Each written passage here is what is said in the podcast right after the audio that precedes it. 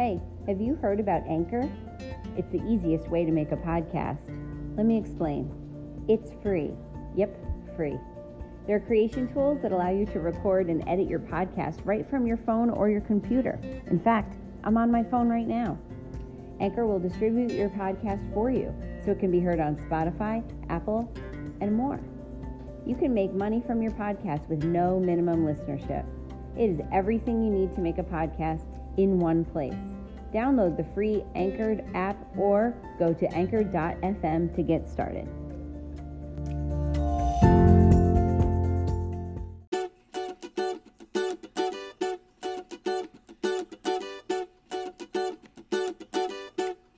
We all get stuck in what we should do or what we should have done.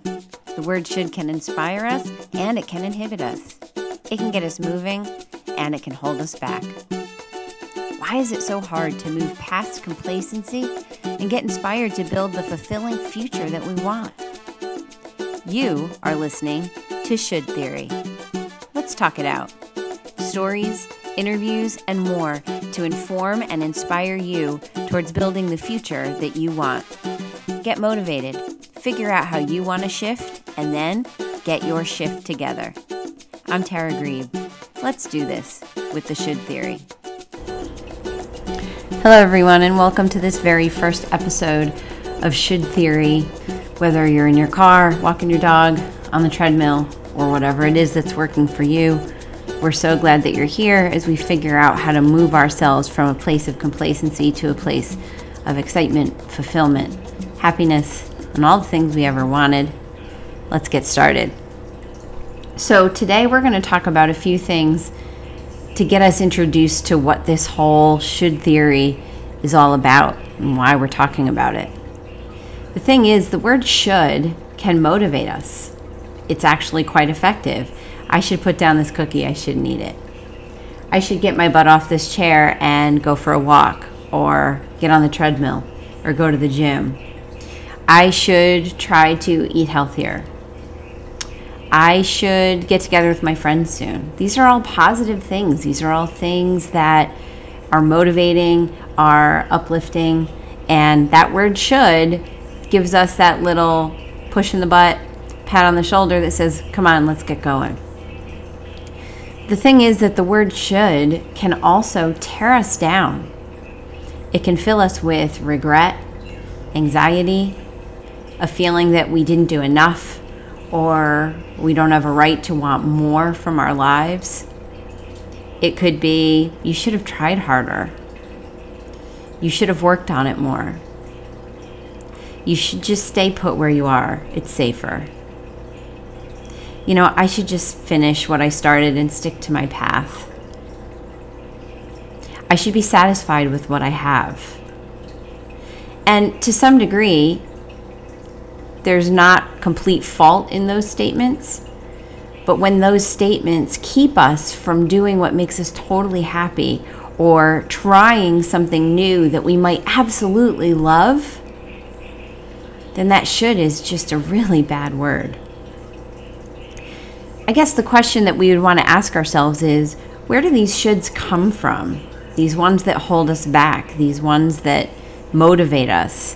Where do they come from to the point that they have such a profound effect on our lives? Well, they come from all around us, they come from our families.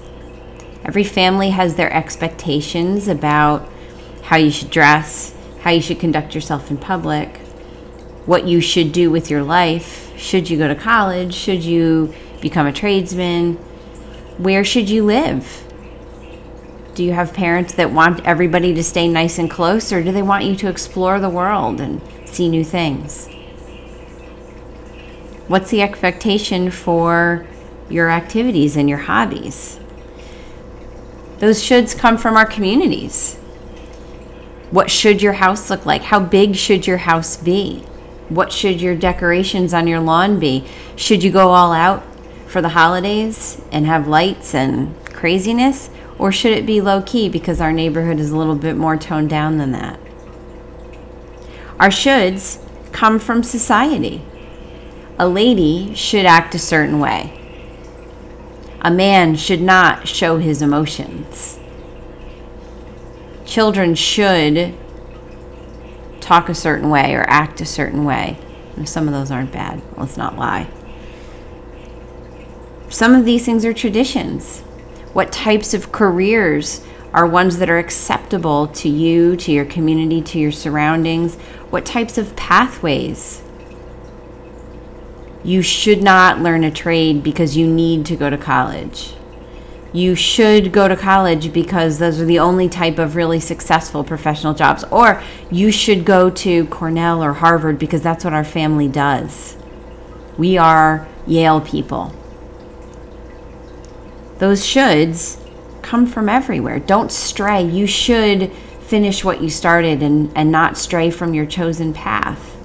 Again, they can be motivating and they can keep us where our focus needs to be, but they can also keep us from going on an adventure. They can keep us from trying something that might be new, exciting, and completely fulfilling. They might keep us from staying in a situation that is unsafe or unhealthy. You know, it's funny because we fear change. We all do to one degree or another. From changing our hairstyle to changing the way we dress, changing our habits or what we generally eat for dinner. These are all fears to some degree or another. And fear isn't necessarily a bad thing. You know, it's fear that keeps you vigilant. It's fear that makes you lock your door at night and check your car before you get in it just to make sure that nobody's in it. Now, it can be inhibiting for sure, but it also helps keep us safe. The problem is that sometimes fear can be debilitating fear of failure, fear of judgment from others, fear of disappointing others.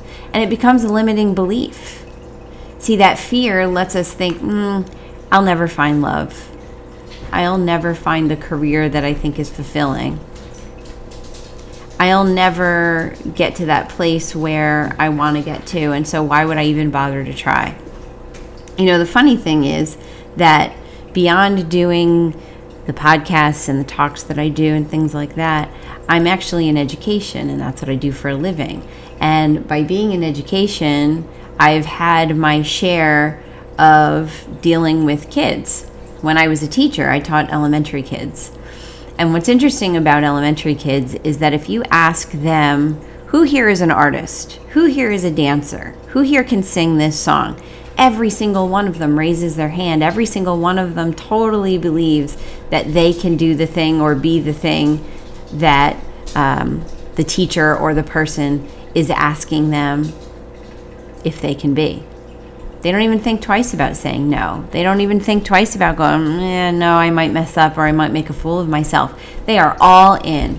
They are absolutely, I can dance. Let me show you my dance. I'm going to make up three more while you're talking about it. And you know what? I'm totally an artist. Let me show you my Picasso. See, the thing is, they're not afraid to look silly, they're not afraid to make a mistake. Yeah, I can dance. Yeah, I'm an artist. Yeah, I'm a singer. Absolutely. You need somebody to score the winning touchdown? Throw me the football. I'm on it. Let's go. More importantly, they switch on a dime. Yeah, I was doing karate, but you know what? I think I'm going to become a ballerina now because I just like the tutus and um, I like the music. So, you know, actually, I'm going to do both. I'm going to do karate and I'm going to be a ballerina. And then when I grow up, I'm going to be a construction worker and maybe an NFL star. They switch, they change. They try one thing, realize that maybe it's not a good size for them or not exactly what they wanted, and they switch to the next thing without fear, without inhibition, without worrying that somebody's going to judge them on the playground, in the classroom, at home. They don't care. They're so free. Later in my career, I became an assistant principal and a principal in secondary schools with high school students and middle school students. And while extremely fulfilling in a lot of ways, one of the things that I've noticed is that willingness to try, to shift, to change, to be anything they want to be, it goes away. It fades. They get more worried about looking stupid or making a mistake, making a fool of themselves. Yeah, no, I'm not a dancer. I don't dance. No, art's not my thing. Absolutely not. I'm not going to draw that picture. Why? Why do they get that fear? Why do we get that fear? What is it that happens that makes us lose that freedom to try, to change, to shift, to be willing to do new things and not worry about what we should do, but rather get excited about what we could do and make a plan for what we will do? How do we lose that? I think as we age, it gets worse. We fear judgment. We fear that people are going to say, God, you're crazy. You're going to leave that great position. You're going to leave that great opportunity. Why would you do that? You know, it's funny. I'm spilling all of my little things here, but it's I got divorced quite a few years ago. And when I was making that shift, I found that the people that really didn't understand why I was doing what I was doing or how I could go through what I was going through were the people who were unhappily married and not willing to make that change themselves. And that goes back to what I'm talking about. Why would you leave that situation? It's scary, it's uncertain. What if you fail? What if you can't make it on your own? You know, we fear disappointing those that we love when we make changes or when we think about making changes. We stay put because we have responsibilities. And listen, don't get me wrong, responsibilities are important and we need to fulfill them and we need to make sure that we can all sustain ourselves, pay our bills, support the people that we need to support, and get the things done that we need to get done. That's obviously important. But the way we do it, how we do it, is totally up to us. And why can't we do it in a way that fulfills us? I'm here to say that we can. See, what we realize is that the people that we are most worried about disappointing really only want us to be happy. Because when we're happy, we're nicer to be around. We're more fulfilling to them, those people that we love. And what we realize is our beliefs, those shoulds that are on us, that are on top of us, that we feel like we can't get rid of, they do one of two things. They either free us or they chain us down. If we have shoulds that are, you should go for your dreams, you should be an adventurous person, you should chase happiness and fulfillment, we are as free as free can be. You should be an example for your children as to what it looks like to just chase what is important to you or makes you happy. Those are freeing. But you should stay put and you should settle and you should not rock the boat. Those are those chains that hold us down. You know, it's funny. I think we've all heard that saying, What if I fall? That's followed by the comeback, Well, yeah, but what if you fly?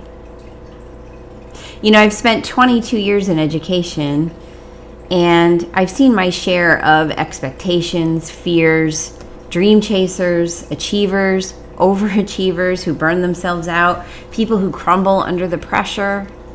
And guess what? I'm not just talking about the kids. You know, when I advise parents and they say to me, Gosh, you know, my child, I'm not really sure how I should approach this situation or this problem, or I know they're going to be faced with a lot of challenges, and I want to make sure we have a good relationship so that they can talk to me through their troubles and their tribulations. I tell them this when you're too strict, they just learn how to be sneaky and move around in a way so that you don't find out what they're doing. When you're too permissive, they're too loose, they go crazy, and they make bad choices all over the place. And the right place to be is really in the middle where you have high expectations, but you're ready to listen to anything they need to talk to you about. Those are the kids that I see that are the most successful, that come from houses where families are like that. And isn't that true for all of us? Isn't that true for me, for you? When it's too strict, too restrictive, we feel stuck. We feel like we can't move. But when it's too loose, we don't have that structure, that motivation, we don't have that drive to go do the things that we need or want to do. And the right place is really in the middle. Having that balance, having that support, having that drive and a willingness to give something a whirl, but drop back and punt if it doesn't go right, to flex and make a change if it doesn't feel like it's going the way that you want it to go. Those are the people that are most successful. We need to be those people. You know, in closing today, I wanted to give you an interesting story about perspective. It's one of my favorites that I tell if I have to give a talk at some sort of an award ceremony or a place where we're talking about having a variety of perspectives as we make our decisions on our lives. So, once I was doing a lesson, and one of the questions that I asked the students was, How many seconds are there in a year? I asked them to write their answer down and turn it in. And of course, as you can imagine, there's all kinds of math involved in figuring out that question for most of the kids in the room. You might even be doing the math right now yourself. Well, let's see, there's 60 seconds in a minute, there are 60 minutes in an hour, there are 24 hours in a day, there are seven days in a week, there are four weeks in a month generally, or there's 365 days in a year, and calculators and pencils are going like crazy, and people trying to figure out this large number. Nobody's to say that those people are wrong in their process, and you aren't wrong if that's the way that you are trying to solve that problem. But you know, I had this one answer come across my desk, and it really caught my eye because most of the other answers were that math that you were just doing, that multiplication situation that probably has your head spinning as you're listening to me talk right now. But this one answer that came across my desk, it said the answer was 12. 12 seconds in a year. I'm going to let you think on that for a second. 12 seconds in a year, how could that possibly be? There's 60 seconds in every single minute obviously that person's wrong and I should mark that paper wrong and put it to the side and keep going with the other papers that I'm grading because obviously this person wasn't listening to my question or doesn't understand the concept of time. Here's the thing I took the time and I called this student up.